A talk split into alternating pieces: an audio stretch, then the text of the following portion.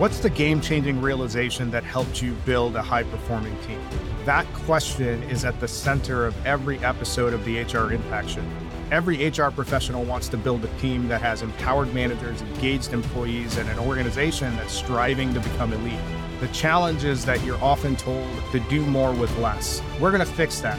Every week, we will feature executive and senior HR leaders from across the country, and they will share with us their actionable insights and best practices that can help empower you to create an engaged elite workforce.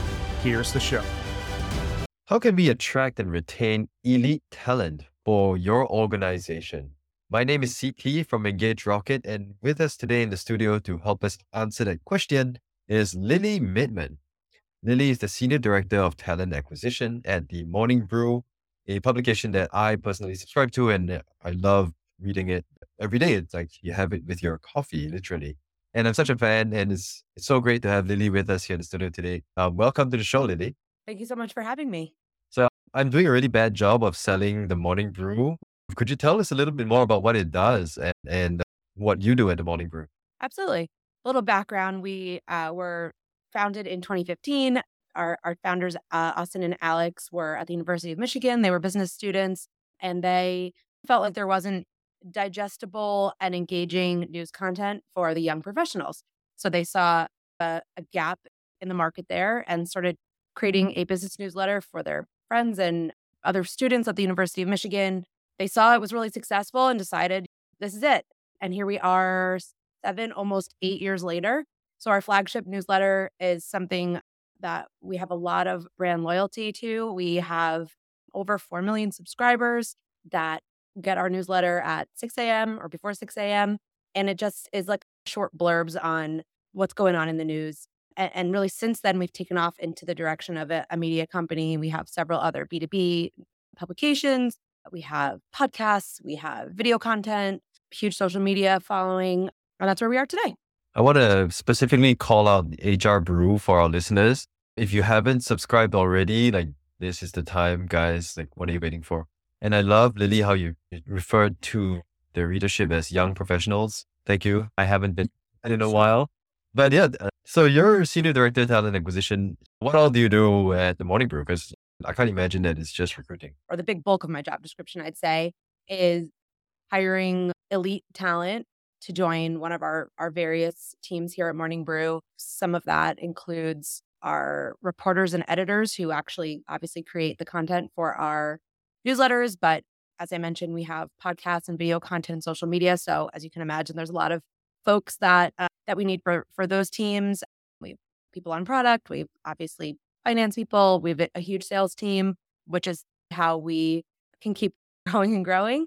But outside of just hiring, uh, I do some stuff on talent management and specifically how to retain elite talent and partner up with some of the other folks on the HR side to do compensation analysis again, which is a, a huge part of making sure that we're equitable and we're to market.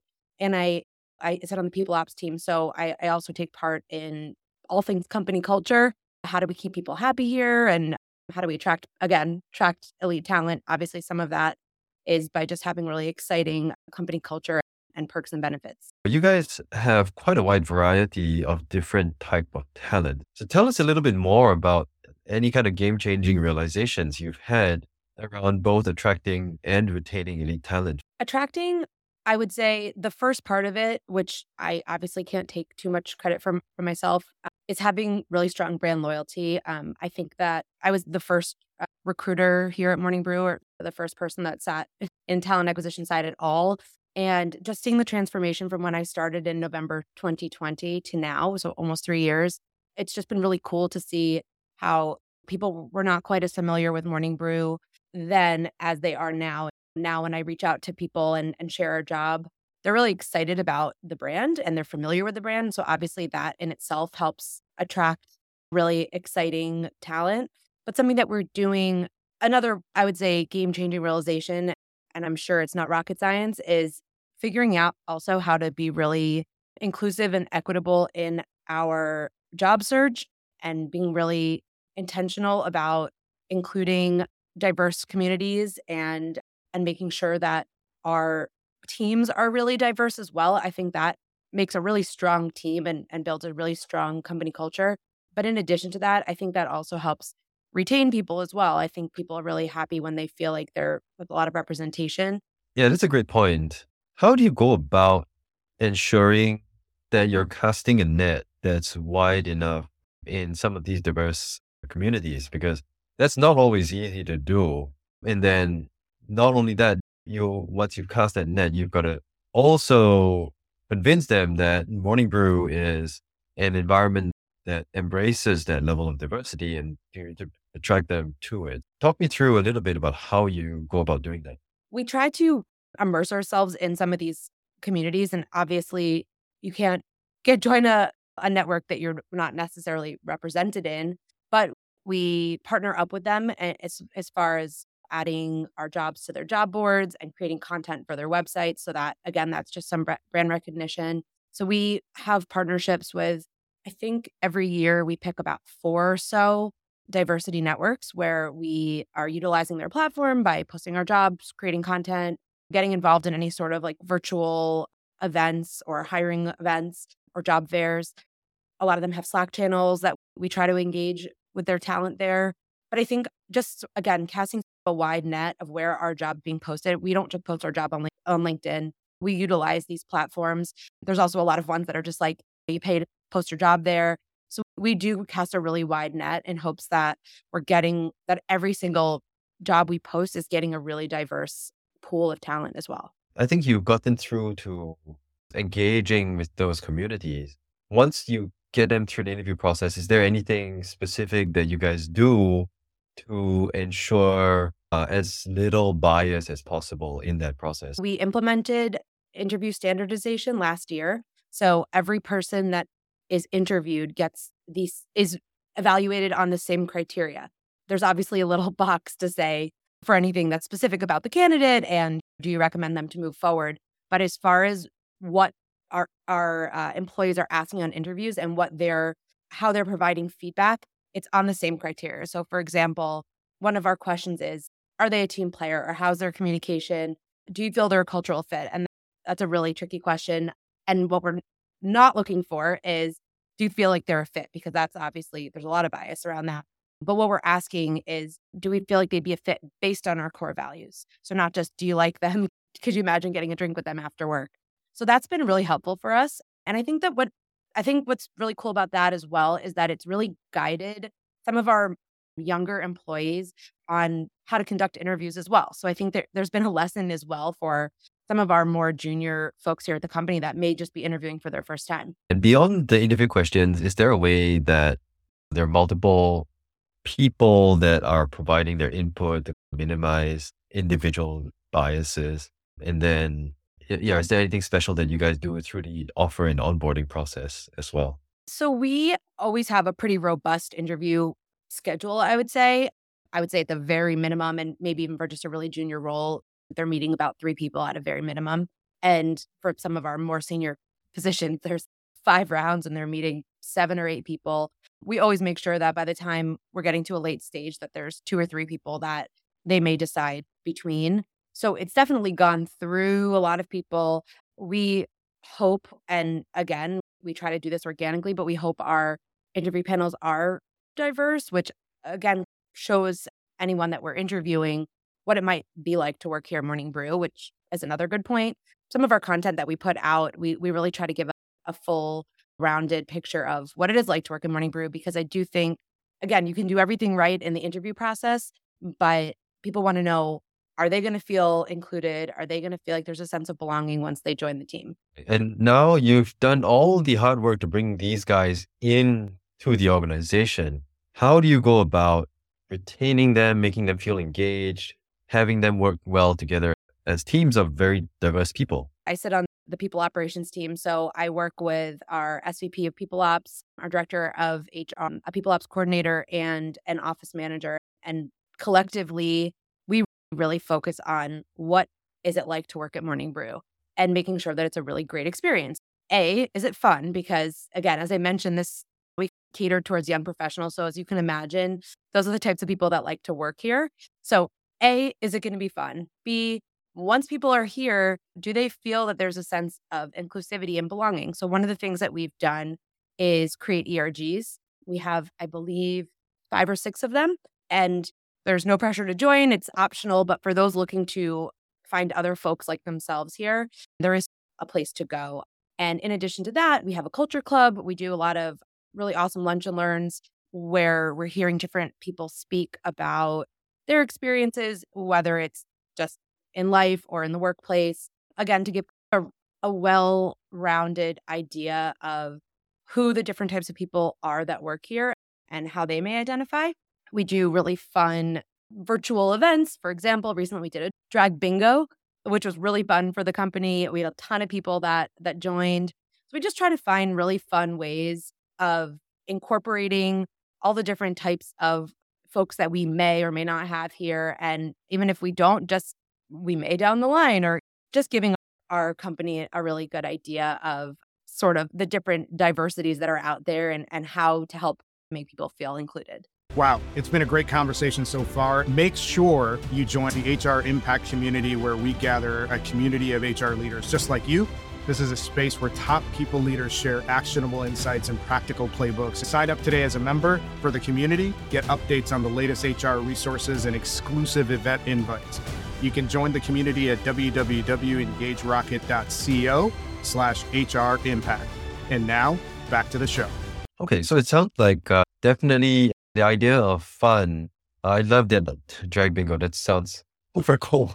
And uh, you know, when when when we use that word "fun" at work, it conjures up these images of these entitled Gen Zs who are just kind of being super selective and about the kind of work they're they're actually doing, and you know, worrying about okay, when's the next happy hour or whatever it is. Right. Uh, how does Morning Brew balance that uh, sense of a fun culture with that sense of we're doing something great together and engaged and productive in the stuff that we're doing.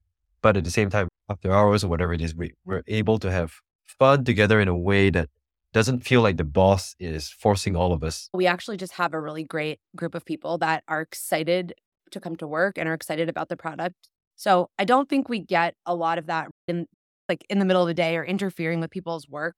But we do have it's not, certainly not every week, but we do try to have regular opportunities for people to socialize together whether it's just something small in the office after business hours or a bigger event that people can take part of. We've done things in the past like like field day, for example. So it's not necessarily going to a bar or having drinks at the office. We try to really have a again a pretty well-rounded rounded options for how people can get involved.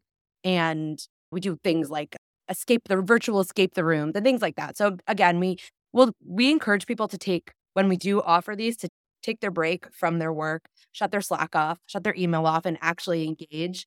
But then everyone's pretty much expected to go back to work right after that. On top of these random moments of fun, it sounds like the Morning Brew also pays a lot of attention to defining career ladders, growth trajectories, and internal transfers for individuals. Tell me a little bit more about how you guys think about that and how you match that with the career aspirations of each individual employee? It's a huge task. Obviously, we have over 200 people at our company, and everybody's really curious, as I'm sure you can imagine, about what it looks like to go into the next role and the next roles after that. It's a really big project that we're just kicking off now. It's us working with senior leaders who there's one senior leader for every department, working with senior leaders to define what those for each position, what that career ladder looks like and then it's up to us on the HR side to define loosely what comps attached to that so that again people have some kind of an idea what they can expect down the line. Obviously people are excited about the fun when it comes to morning brew, but everybody wants to know that there is growth opportunity for them and that's something that we're really excited about as well. And one thing that we have done this year especially is we've done a bunch of internal transfers. So it was something that we do engagement surveys twice a year. And one thing that we had heard about in the last engagement sur- survey is that people were wondering do we promote that? Would they be jeopardizing their position by letting us know that they were interested in another position here at the company? And for us, we're really excited about that. We want people to feel like there's a lot of growth trajectory for them and a lot of opportunity, even if it's outside of the position or the team that they're in right now. So I believe we had about four internal transfers already this year. And it's definitely something that we're encouraging. And I do believe that also helps with retaining our employees that we really love here. You, you did mention the employee engagement survey. So you do that what, what twice a year as a means of listening. And you also we also discussed a little bit about mentorships previously. So, how do you guys go about doing this in a way that is not forced? It's tough. And in general, just about everything other than certain federal regulated trainings or surveys is optional. So, we don't really force anybody into anything that they're not excited to do. One of those things is ERGs. We don't force anybody into joining. We don't force anybody to be a part of the culture club. We don't force anybody to go to lunch and learns. We really want people to be there because they want to be there. But one thing, another thing that we had learned from the engagement surveys was that people were interested in a mentorship program. Again, it was a volunteered uh, opportunity on both the mentor and mentee side. And we tried to pair people up with somebody outside of their uh, department. So again, they could be really candid about what their questions were, and we paired people that were on a little bit more junior side with a little bit more senior side. Perhaps the the more senior mentors could provide some direction and mentorship to the younger folks of a how to navigate difficult conversations at work. That was a really big topic. How to negotiate. That's a really big topic. And just generally, like, how do you feel the company's doing? What do you hear about in your conversations since of course the more senior people are having conversations with uh, more senior people in the company so that that's been a that was a fun pro- program that we had this summer we did it it was just i think three months and it and again i'm sure people that felt like maybe there wasn't chemistry um, with their mentor but it was really up to the mentee to set the cadence of how often maybe they would meet and, and come prepared with questions as well so it was really them leading the, the conversation if you were to boil down everything around attracting and retaining elite talent in the morning brew into some kind of actionable steps or framework. What are some of the key principles that you would say that you guys hold on to? Definitely that choice and that optional element towards uh, giving people that optionality in what they join and what they sign up for. That sounds like a big thing that came across to me. The other one was having I guess related to that is the diversity, not just of the individuals that you work with, but also just the kind of programs that you have available to you. How would you describe all of this and condense it into some kind of framework or takeaway for the listeners? I think focusing on having a really strong employer brand is the the first key to retaining elite talent and making sure people really know who you are and what you're about. In addition to obviously having your name out there, but having a really clear mission statement and letting people know, again, what it's like to work there. So, one of the things we do is we have our benefits and perks in our job description. So, we let people know upfront this is what it's like to work here. These are some of the awesome perks that we have. And and we intentionally try to make ours really unique so that people may feel that's a something that may make them lean towards morning brew versus another opportunity if they're in that position. DEI is a huge one not just obviously signing up for all of these networks and Slack channels and going to job fairs, but really engaging with the communities. And again, that sort of helps with your employer brand as well. It makes people excited to apply to your jobs. So that's on the on the attracting side. On the retaining side, I just think it's about listening to your employees. Again, engagement surveys were huge for us and we really take it to heart.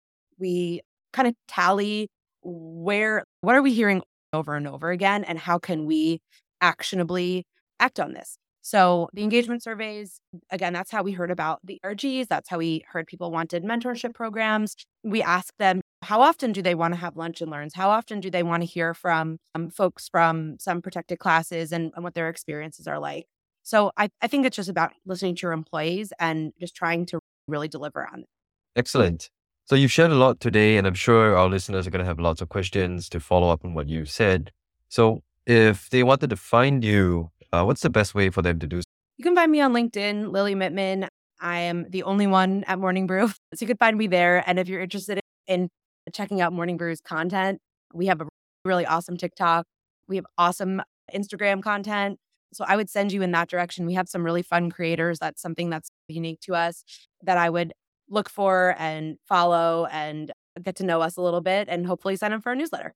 Thank you so much, Lily. Thank you so much for hanging with us today. And for those of you who are listening, I hope you've enjoyed the show. Make sure you leave us a review and tune in the next time on the HR Impact Show where we cover more actionable tips on doing more with less in HR. I've been CT and it's been a pleasure. Thanks for listening. Thanks for listening to this episode of the HR Impact Show. We hope you liked the conversation. Don't forget to continue supporting us by joining the HR Impact community. You can find the community at www.engagerocket.co slash HR Impact. Tune in next time where we'll have another guest who's going to share with us the game changing insights that help them build high performing teams.